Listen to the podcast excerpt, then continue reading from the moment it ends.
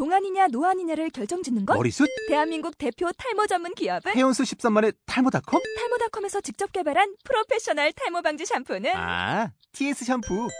늘어진 두피 모공을 꽉! 단 한 올의 모발까지 꽉! 사용할수록 풍성해지는 나의 모발. 이제 탈모 고민 끝! TS 샴푸. 안녕하세요. 바가론 목사입니다. 믿음의 책방 문을 열겠습니다.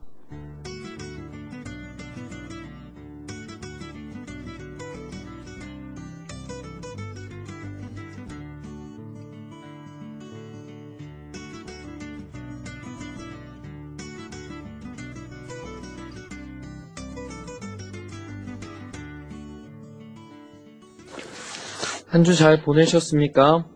벌써 2월이 다가왔습니다. 이번 달 교회, 제가 다니는 교회 주제가 봄을 맞이하자입니다. 사실 2월이 실제로는 굉장히 어정쩡한 달 아닙니까? 봄처럼 따뜻할 때도 있고 갑자기 폭설이 오거나 꽃샘추위가 나타나기도 합니다.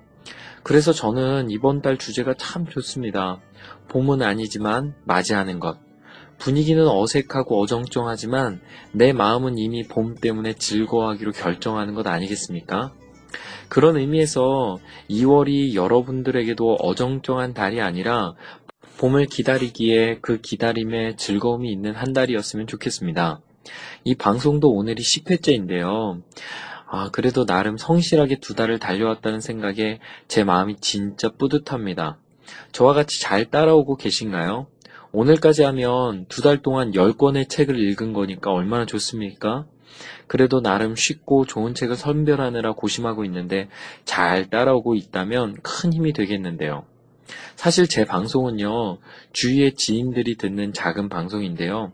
미국에 있는 삼촌이 얼마 전에 이 방송을 듣고 제 칭찬을 많이 해주셨습니다. 참 감사하게도 칭찬해 주시는 것을 듣고 어린아이처럼 기뻤습니다. 그리고 제게 조금 더 홍보가 되면 좋겠다는 이야기를 하시더군요. 뭐, 홍보가 되면 좋을까요?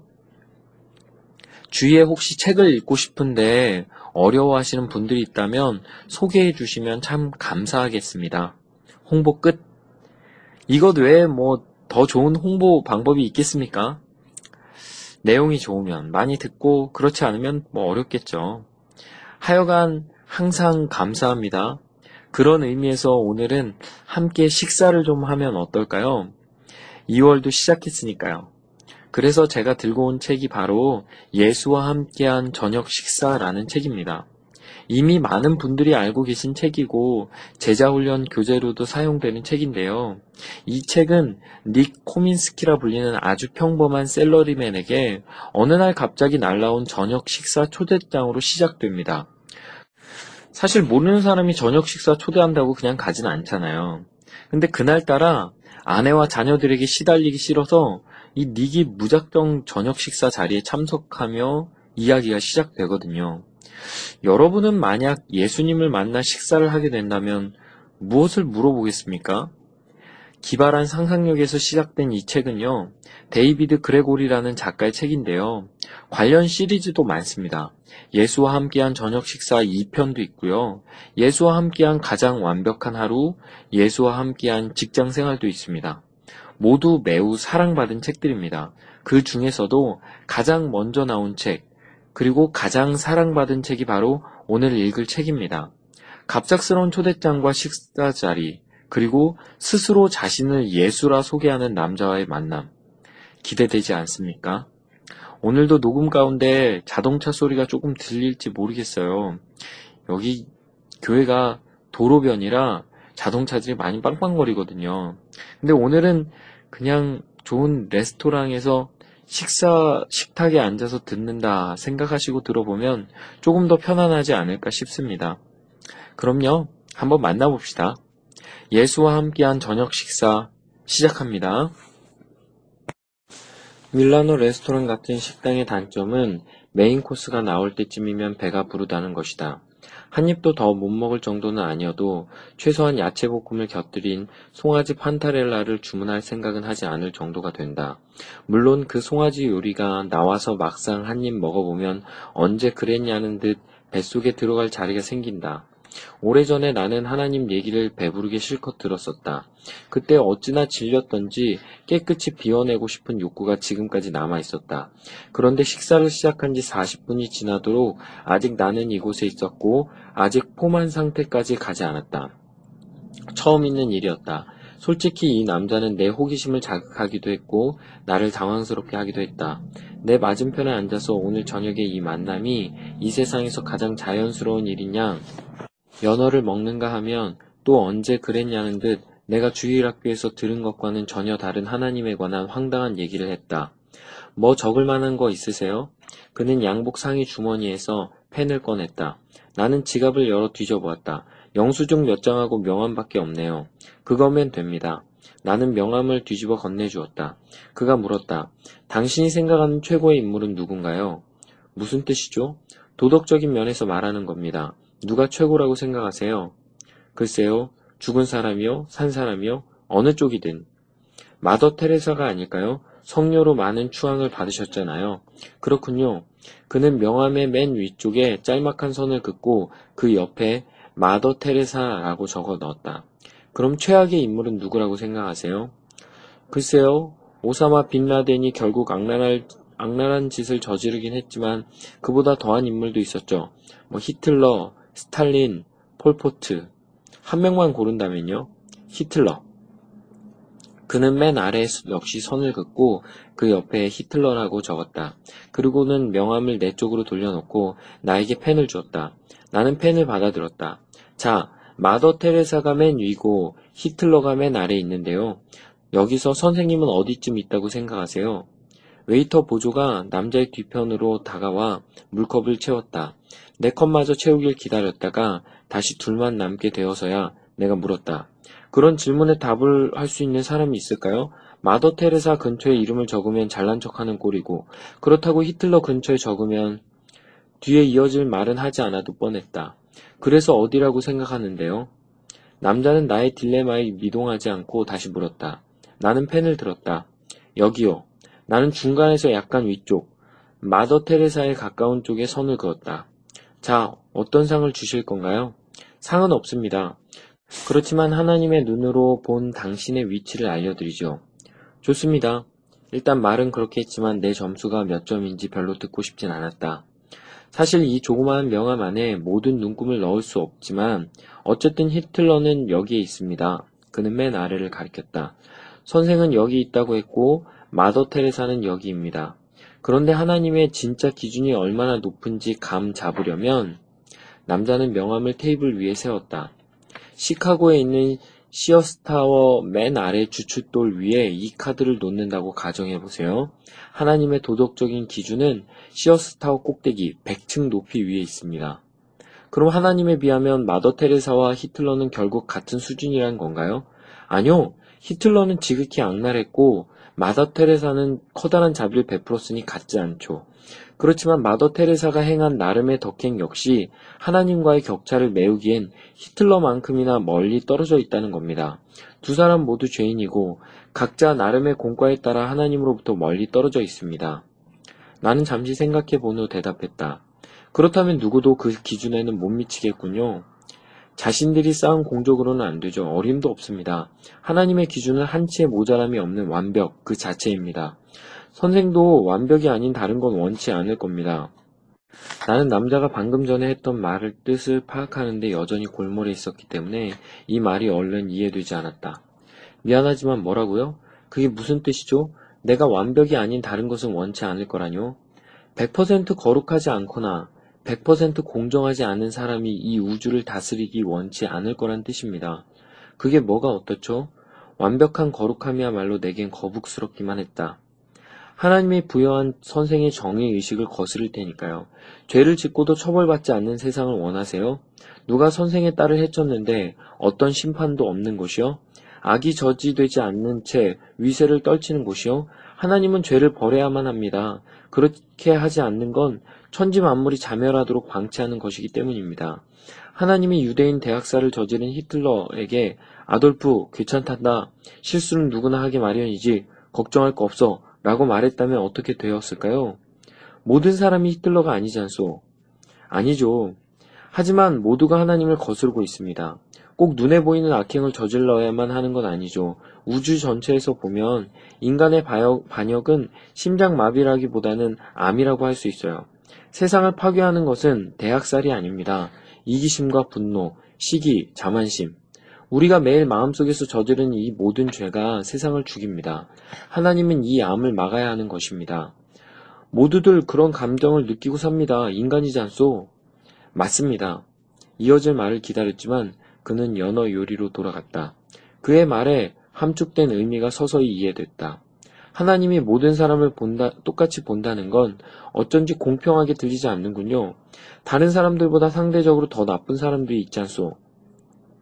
하나님은 그들도 모두 공정하게 심판할 것입니다. 그게 중요하죠. 모든 사람은 이미 하나님의 심판을 받고 있습니다. 모두가 하나님의 도덕률을 어겼으니까요. 당신은 어떤 근거로 완벽하게 거룩한 하나님 앞에 서서 나름대로 선하게 살아왔다고 말할 건가요? 나는 고기를 한 점 집으려고 포크를 들었다가 도로 내려놓고 물컵을 들었다. 갑자기 이 대화의 심기가 불편해졌다. 파리 대왕 읽어보셨죠? 무인도에서 난파된 영국 소년들이 그들만이 그들만의 사회를 이루고 나중에는 서로에게 잔인하게 변해가죠. 네. 왜 소년들은 야만성을 당연한 것으로 받아들이게 됐을까요? 문명과 단절되어 있었으니 무엇이 옳은지 점차 있게 되었겠죠. 적어도 그런 구분이 뒤죽박죽 돼 버린 거죠. 그는 고개를 끄덕였다. 그랬죠. 그들에게는 어떻게 행동해야 할지 바로 잡아줄 나침판이 없었어요. 인간의 세계도 같습니다. 사람들은 신과 단절되어 자신들이 저지른 큰 죄에 대한 감각이 마비되어 버렸습니다. 죄악으로 가득 찬 세상에 살면서도 그게 정상이라고 생각하죠. 하지만 하나님이 보기엔 기괴한 세상이죠. 하나님은 절대적으로 거룩하고 공정합니다. 인간에게는 그에 견줄 만한 게 아무것도 없고요. 그래서 인간은 계속해서 하나님의 성스러움을 퇴색시키려고 노력하고 있죠. 이슬람처럼요. 마지막 말에 귀가 쫑긋 섰다. 이슬람처럼? 이슬람인들이 강조하는 것이 한 가지 있다면 그건 신의 정의로운 심판과 악의 처단입니다. 그게 그들의 주장이죠. 하지만 최후 심판의 날에 무슨 일이 일어날지 물어보세요. 착한 일을 충분히 했다면 알라신이 나쁜 짓 정도는 너그럽게 봐주고 천국으로 가게 해줄 거라고 말할 겁니다. 그게 뭐가 나쁘죠? 알라신이 자비를 베풀기 위해선 완전한 정의를 부정해야만 합니다. 잘못을 범해도 그것을 상쇄하는 선행이 많이 있다면 죄가가 없어지니까요.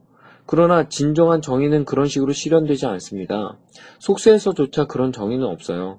사기죄로 유죄 선고를 받은 사람에게 판사가 좋은 어린이 야구단 감독이었으니 그것으로 죄가 상쇄된다고 말하지 않습니다. 이슬람에서 알라시는 완벽하게 공정하지 않습니다. 만약 그랬다간 사람들이 모든 죄에 대해 대가를 치러야만 하고 그러면 천국에 갈 사람이 아무도 없기 때문이죠. 완벽하게 공정한 것, 이게 완전한 정의라는 겁니다. 나는 볶은 야채들을 접시 한쪽으로 밀어냈다. 하나님이 관대하신 줄 알았는데 그 완전한 정의 때문에 결코 용서하지 않겠네요. 하나님은 관대하세요. 하나님이 이 세상에서 가장 간절히 원하는 것은 사람들을 용서하고 그 사람들이 본연의 모습으로 돌아가는 것이니까요. 용서하고픈 하나님의 소망이 완전한 정의를 부정하는 건 아닙니다. 누군가 죄가를 지불해야만 합니다. 하나님의 정의가 그것을 요구하기 때문이에요. 이건 최악의 딜레마였다. 나는 빵 한 조각을 집어들었다. 실은 생각한 시간을 벌기 위해서였다. 그는 자신의 연어 요리마저 다 먹었다. 내가 다음 질문을 정리할 시간을 주기로 한 듯 보였다. 그럼 우리를 다시 하나님에게 돌려보내려면 뭐가 필요하죠? 하나님에겐 두 가지 선택이 있었죠. 사람들이 스스로 죄가를 치르게 할 수도 있었고, 그 결과는 인간과 하나님의 영원한 단절이었죠. 바람직한 건 아니군요. 다른 선택은 뭐였나요? 하나님이 직접 그 벌을 받는 거였습니다. 어떻게요? 하나님은 창조주입니다. 창조주는 피조물보다 위대하니까요. 창조주가 자신이 창조한 사람을 대신해서 직접 죽음이라는 벌을 받으면 완전한 정의를 만족시키죠. 신이 뭐하러 그러겠소? 그는 물컵을 집으려 손을 뻗었다. 하나 물어볼게요. 사라가 17살인데 질 나쁜 무리들과 잘못 어울려 마약에 빠지게 되었다고 해봐요. 아, 그건 좀 심하지 않소? 그냥 가정입니다. 자, 마약에 취한 상태에서 사라는 누군가를 살해하고 사형 선고를 받았습니다. 할 수만 있다면 딸 대신 그 벌을 받으실 건가요? 참 어려운 질문이었다. 당연히 한 번도 생각해 본 적이 없는 질문이었다. 그렇지만, 네, 대신 받을 겁니다. 왜요? 왜냐하면 난 그 애를 사랑하고 그 아이에게 남은 인생이 있으니까요. 그래서 내 딸에게 괜찮은 인생을 살 기회를 주고 싶으니까요. 그는 내 쪽으로 몸을 기울이며 자기 접시를 앞으로 밀고는 팔을 테이블 위에 올려놓았다. 당신이 딸을 사랑하는 만큼 하나님도 당신을 사랑한다고 생각하지 않으세요? 나는 의자 깊숙이 물러났지만 그의 시선을 피하진 않았다. 그럴지도 모르지만 사실 잘 모르겠어요. 그는 뒤로 기대며 말했다. 초등학교 5학년인 소년이 둘 있었어요. 한 명은 전 과목에서 A를 받았고 다른 한 명은 매년 겨우겨우 낙제를 면해 간신히 상급 환경으로 올라갔죠. 성적이 이렇게 판이한데도 둘은 유치원 때부터 변함없는 단짝 친구였습니다. 학기 말쯤 그들은 아주 중요한 수학 시험을 봤죠. 첫 번째 소년은 아주 쉽게 시험을 봤고 학년을 올려가려면 최소한 C는 받아야 했던 두 번째 소년은 끙끙대며 힘들게 봤어요. 시험이 끝나고 첫 번째 소년은 친구에게 시험을 어떻게 봤느냐고 물었죠. 그러자 친구는 나 통과 못할 거야 라고 말합니다. 그날 쉬는 시간에 모든 아이들이 밖에서 놀고 있을 때 첫 번째 소년은 교실로 몰래 들어와서 시험지 묶음을 뒤적여 자신과 친구의 시험지를 찾아냈죠. 그리고 친구의 시험지에 적힌 친구의 이름을 지우고 자기 이름을, 자신의 시험지에는 친구의 이름을 적었죠. 나는 뒷이야기를 기다렸지만 거기서 끝인 것 같았다. 그게 다인가요? 다른 뭘 기대했죠? 거기서 끝나지 않거든요. 선생님이 돌아와서 시험지를 채점하다 소년이 한 짓을 알게 되겠죠. 아니요, 이야기는 여기서 끝입니다. 어떤 이야기인 것 같아요? 첫 번째 소년이 친구가 시험에 통과하도록 자신의 점수를 기꺼이 바꿔준 이야기네요. 네, 그리고 더 있습니다. 남자는 손으로 턱을 쓸었다. 두 번째 소년이 낙제했다면 어떻게 되었을까요? 다음 해에 한 년을 꿇었겠죠? 그렇게 되면 더 이상 둘이 함께 학교를 다닐 수 없게 되겠죠. 남자는 말을 끌었다가 좀 더 부드러워진 목소리로 말했다. 하나님은 선생님과 함께 있기를 간절히 소망합니다. 함께 있고 싶어서 선생을 창조한 것이죠. 그런데 선생의 죄가 선생과 하나님의 사이를 갈라놓고 있죠. 하나님이 공정하다면 그건 어쩔 수 없습니다. 하나님 앞에서는 결백해야 합니다. 그래서 하나님은 선생을 되찾기 위해 선생의 죄를 대신 짊어졌고 죄값을 치르기 위해 목숨을 버리셨죠. 그러면 완전한 정의가 충족됩니다. 그 대가로 하나님은 선생에게 무죄 편결을 내리고요. 무죄 편결을 대가 없이 선물로 제공하는 거죠. 이 선물이라는 게 뭔지 완전히 와닿진 않았지만 믿겨지지 않을 정도로 너무 좋은 선물인 건 분명했다. 어쨌든 당연히 뒤따라 나와야 할 질문을 던졌다. 그 선물을 받으려면 어떻게 해야 하는데요? 그냥 받기만 하세요. 그뿐입니다. 그 대가로 아무것도 할 필요가 없다고요? 없습니다. 그럼 그건 어떻게 받는 거죠? 하나님을 믿기만 하세요. 모든 인간관계의 바탕이 바로 믿음이잖아요. 하나님이 선생의 죄값을 갚기 위해 희생했다는 사실을 믿음으로써 하나님과의 관계를 다시 맺는 겁니다. 하나님이 선생님의 죄를 용서해 줄 거라고, 영원한 삶을 주실 것이라고 믿으세요. 하나님이 선생을 위해 스스로 희생한 이유가 바로 그것이니까요. 선생을 되찾고 싶은 거니까요. 선생은 그저 선물을 받기만 하면 됩니다. 시선을 피하고 싶었지만 내 눈은 얼어붙은 것 같았다. 신이 왜 날 그토록 사랑하는지 납득되지도 않았고 내가 그를 원하는지도 확신이 서지 않았다. 남자의 마지막 말은 더더욱 이해가 되지 않았다. 정말 알 수가 없네요. 성경에 보면 십자가에서 죽은 사람은 예수이지 하나님이 아니지 않소. 닉, 그가 말했다. 내가 하나님입니다. 잠깐 실례하겠습니다. 나는 일어나서 남자 화장실로 갔다. 격자문을 지나 오른쪽으로 돌아 화장실로 들어갔다. 나는 볼일을 보고 세면대로 가서 거울에 비친 나 자신을 바라보았다. 이제 어쩐다? 스스로를 하나님이라고 말하는 사람을 만나는 건 흔한 일이 아니다. 정신병원에서 일한다면 몰라도, 아니 모르겠다. 이 남자는 미치광이이거나 정말 뛰어난 배우이거나 아니면 정말로 나는 마지막 가능성은 떨쳐버렸다. 하지만 누가 이런 쇼를 연출하고 싶어 한단 말인가? 현란한 말로 나를 속여 신의 세계에 빠져들게 하려는 이유가 무엇이겠는가? 대체 누가 그런 일을 하려고 할까? 그래, 내가 본 텔레비전 전도사라면 그럴 수도 있겠다. 하지만 이자의 행동이나 말을 보면 그쪽 사람이 아니다. 나는 그가 하는 말에 반박할 수가 없었다. 이자의 말을 꼭 동의해야 할 필요도 없겠지만 엉뚱한 얘기도 아니었다. 마지막 말만 빼면. 나는 얼굴에 물을 끼얹고 물기를 닦은 다음 뭘 어떻게 해야 할지 모른 채 테이블 쪽으로 걸음을 옮겼다. 격자문에서 오른쪽으로 틀어 곧장 주차장으로 갈까 생각했지만 무언가 발길을 막았다. 스스로를 하나님이라고 칭하는 이 남자에 대해 더 알고 싶은 것은 어찌할 수 없었다. 테이블로 돌아오니 접시가 있던 자리에 디저트 메뉴판이 놓여 있었다. 웨이터가 strawberry amaretto 케이크를 추천하더군요. 그는 메뉴판을 훑어보고 있었다. 나는 그를 응시하며 그가 메뉴판을 내려놓고 날 바라보길 기다렸다. 이윽고 고개를 들어 날 보았다. 증명해봐요. 증명이라뇨? 당신이 하나님이란 것. 어떻게 하면 믿으시겠소? 좋은 질문이었다. 그걸 무엇으로 납득시킬 수 있을까? 아까 와인조차 물로 못 바꿔쳤소. 그거야 선생의 생각이죠. 뭐요? 그럼 할 수 있는데 안 했을 뿐이라는 건가요? 내가 물로 바꿨다면요? 그럼 내 관심을 사로잡았겠죠. 그런 다음에는요? 역시 좋은 질문이었다.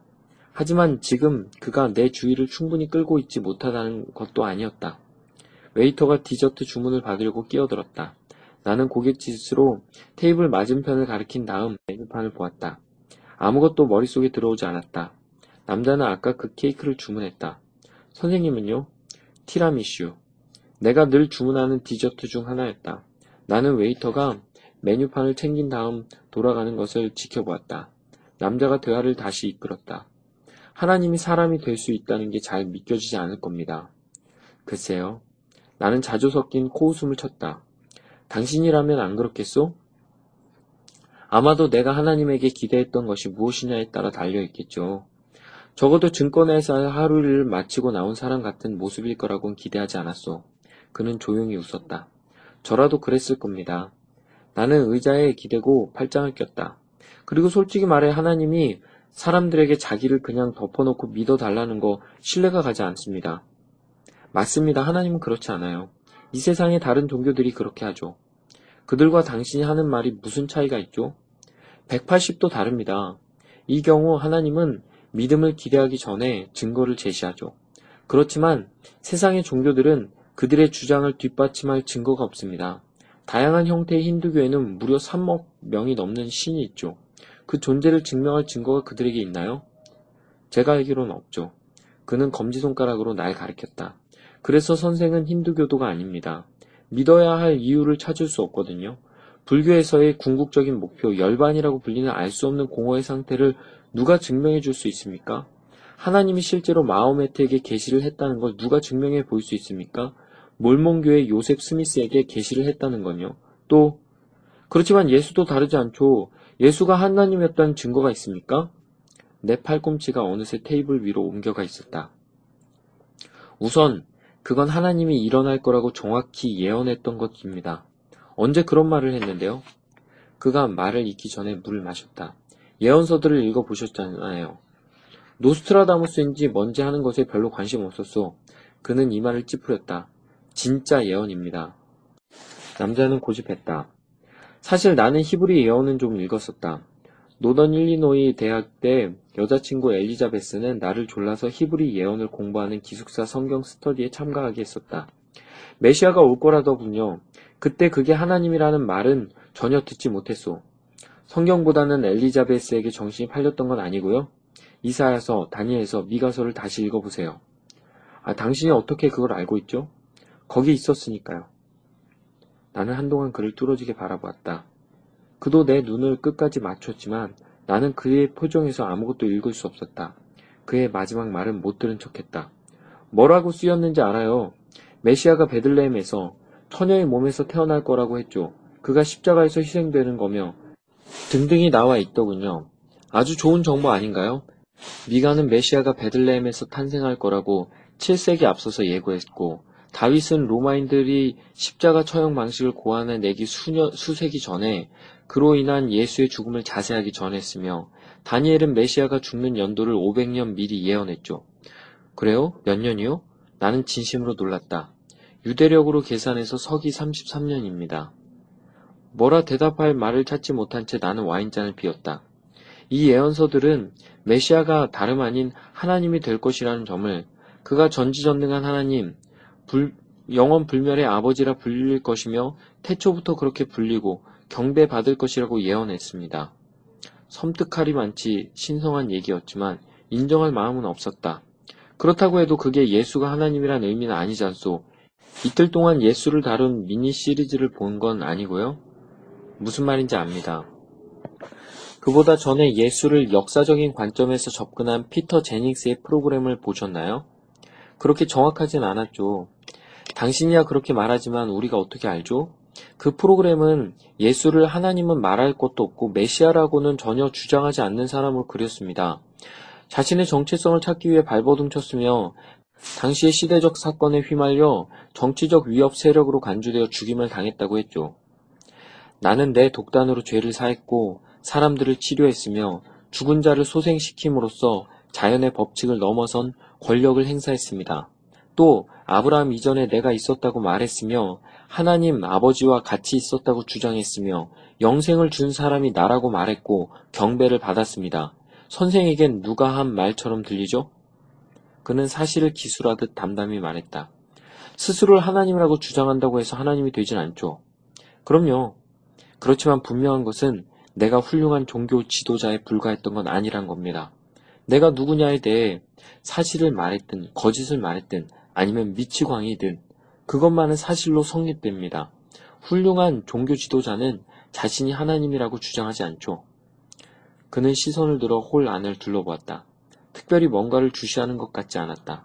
그리곤 거의 볼락 말락 고개를 젓더니 다시 날 바라보았다. 사람들이 진실을 왜곡하는 이유는 내가 이미 제시한 최후의 증거를 인정하지 않기 때문입니다.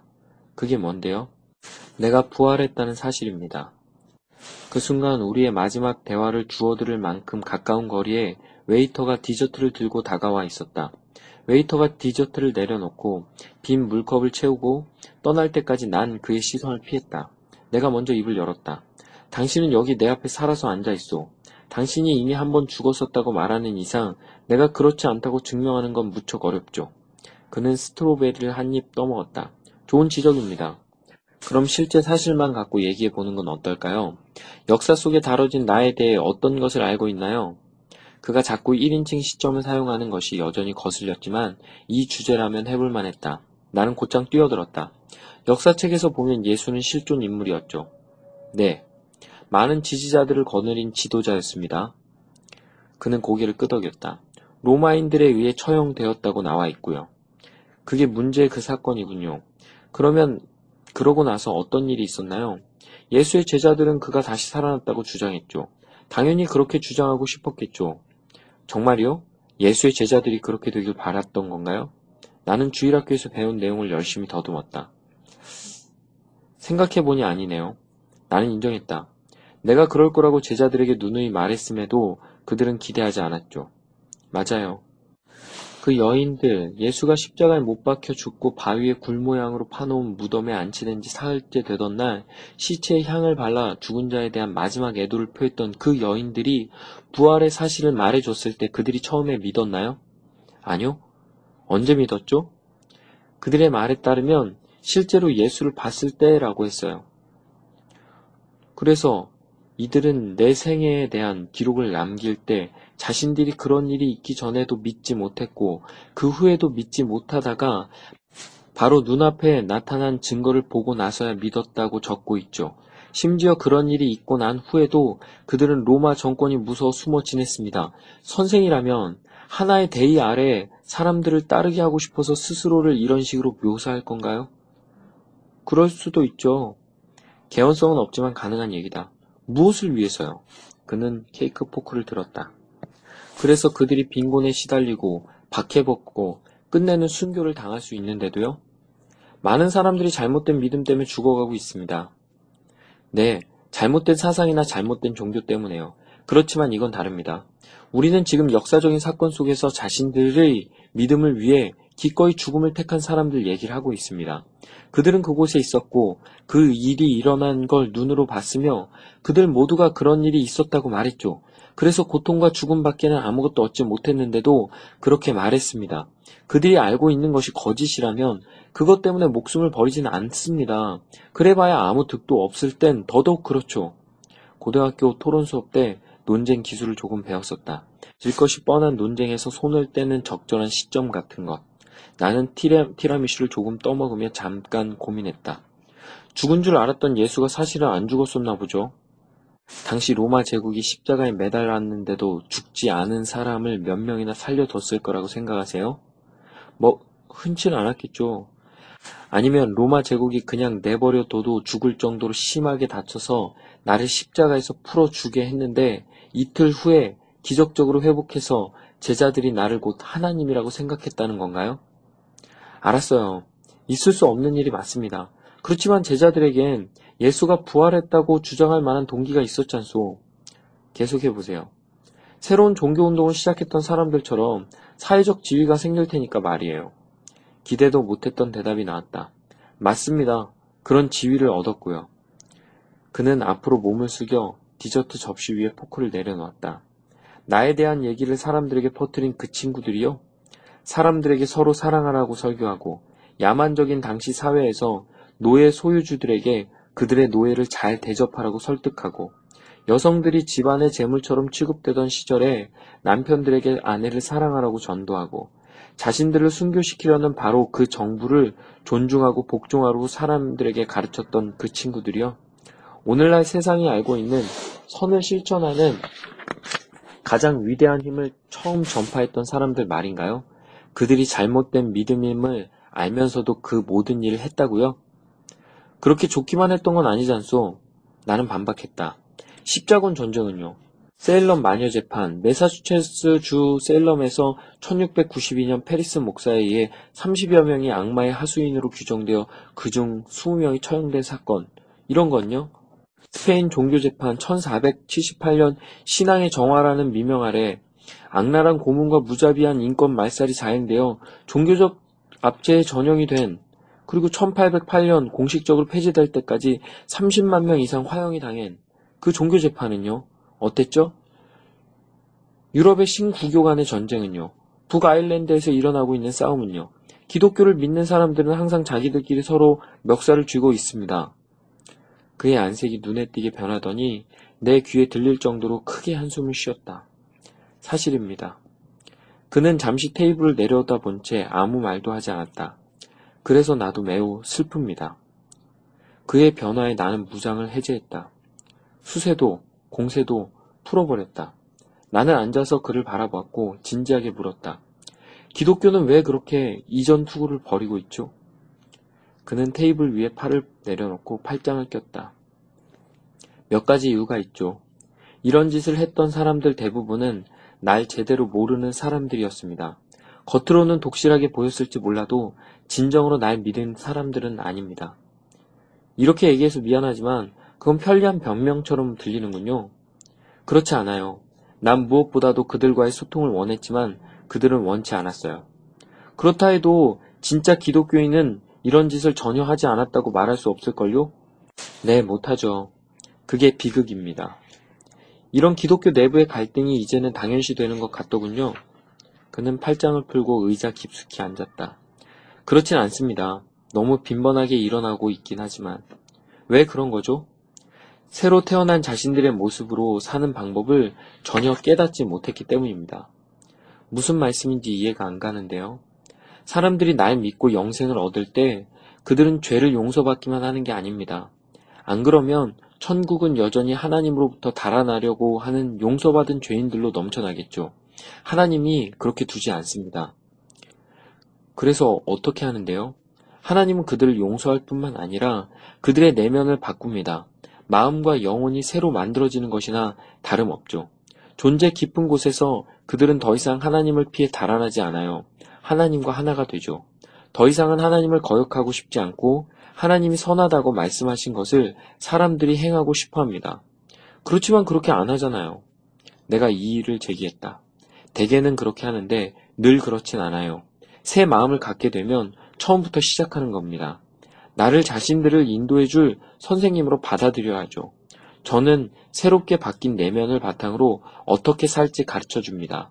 어떤 사람들은 내 말대로 하지 않고 자기식대로 하고 싶어 하죠.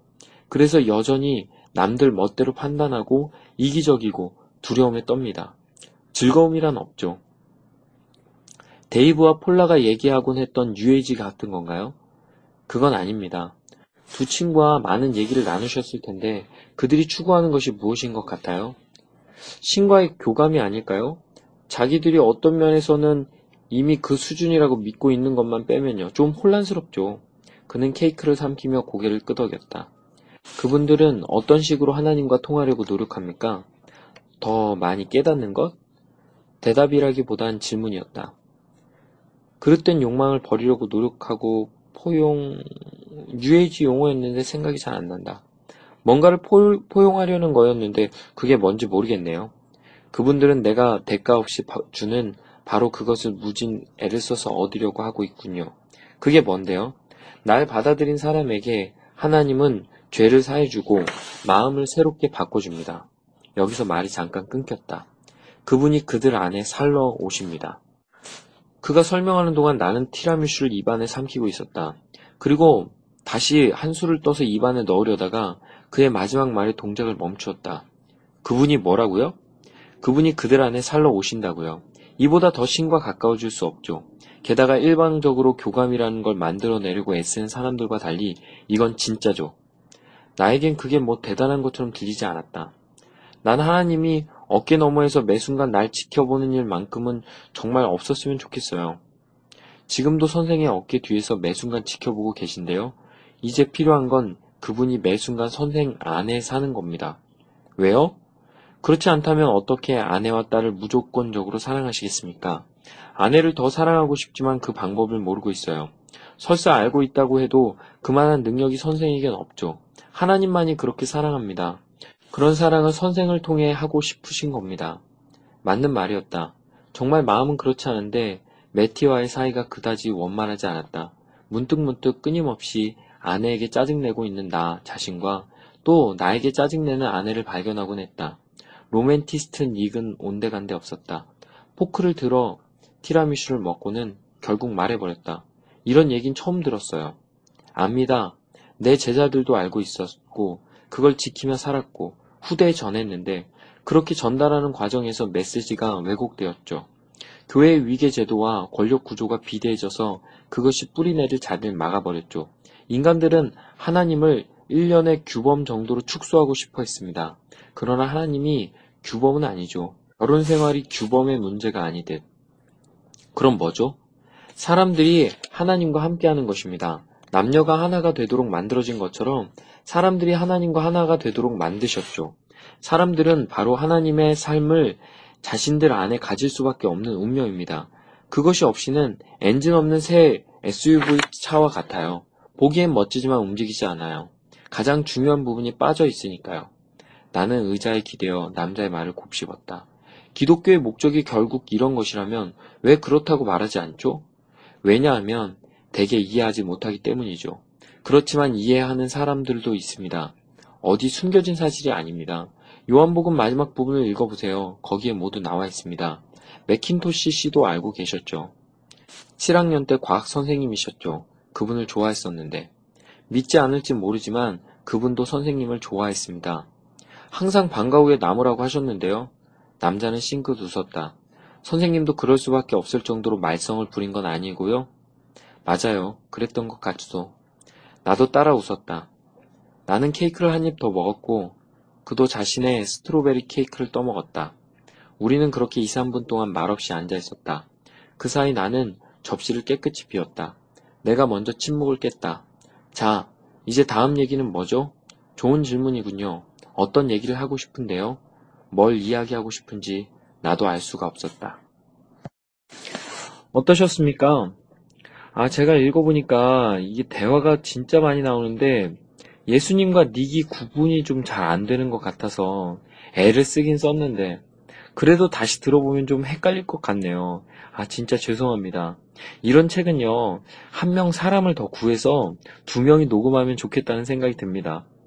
도와주실 분을 찾아봐야겠는데요. 혹시 있으십니까? 그리고 오늘 책 분량이 조금 평소보다 작습니다. 사실 한 챕터를 더 읽고 싶었는데요. 이 책 자체가 진짜 얇거든요. 아마 작정하고 읽으면 1시간이면 충분히 읽을 수 있는 분량이라 많은 내용을 다루지 않았습니다. 어쩌면 제가요, 이런 핑계로 요령을 조금 피우고 있는 건지도 모르겠습니다. 어쨌든요, 한 달 꽉 찬 2월이 시작되었습니다. 1월에 계획하고 하기로 결심했던 결심들을 돌아보며 한 번 더 애쓰는 한 달 되시면 좋겠습니다. 그래서 정말 멋진 한 달 살아내시길 소망합니다. 화이팅! 샬롬!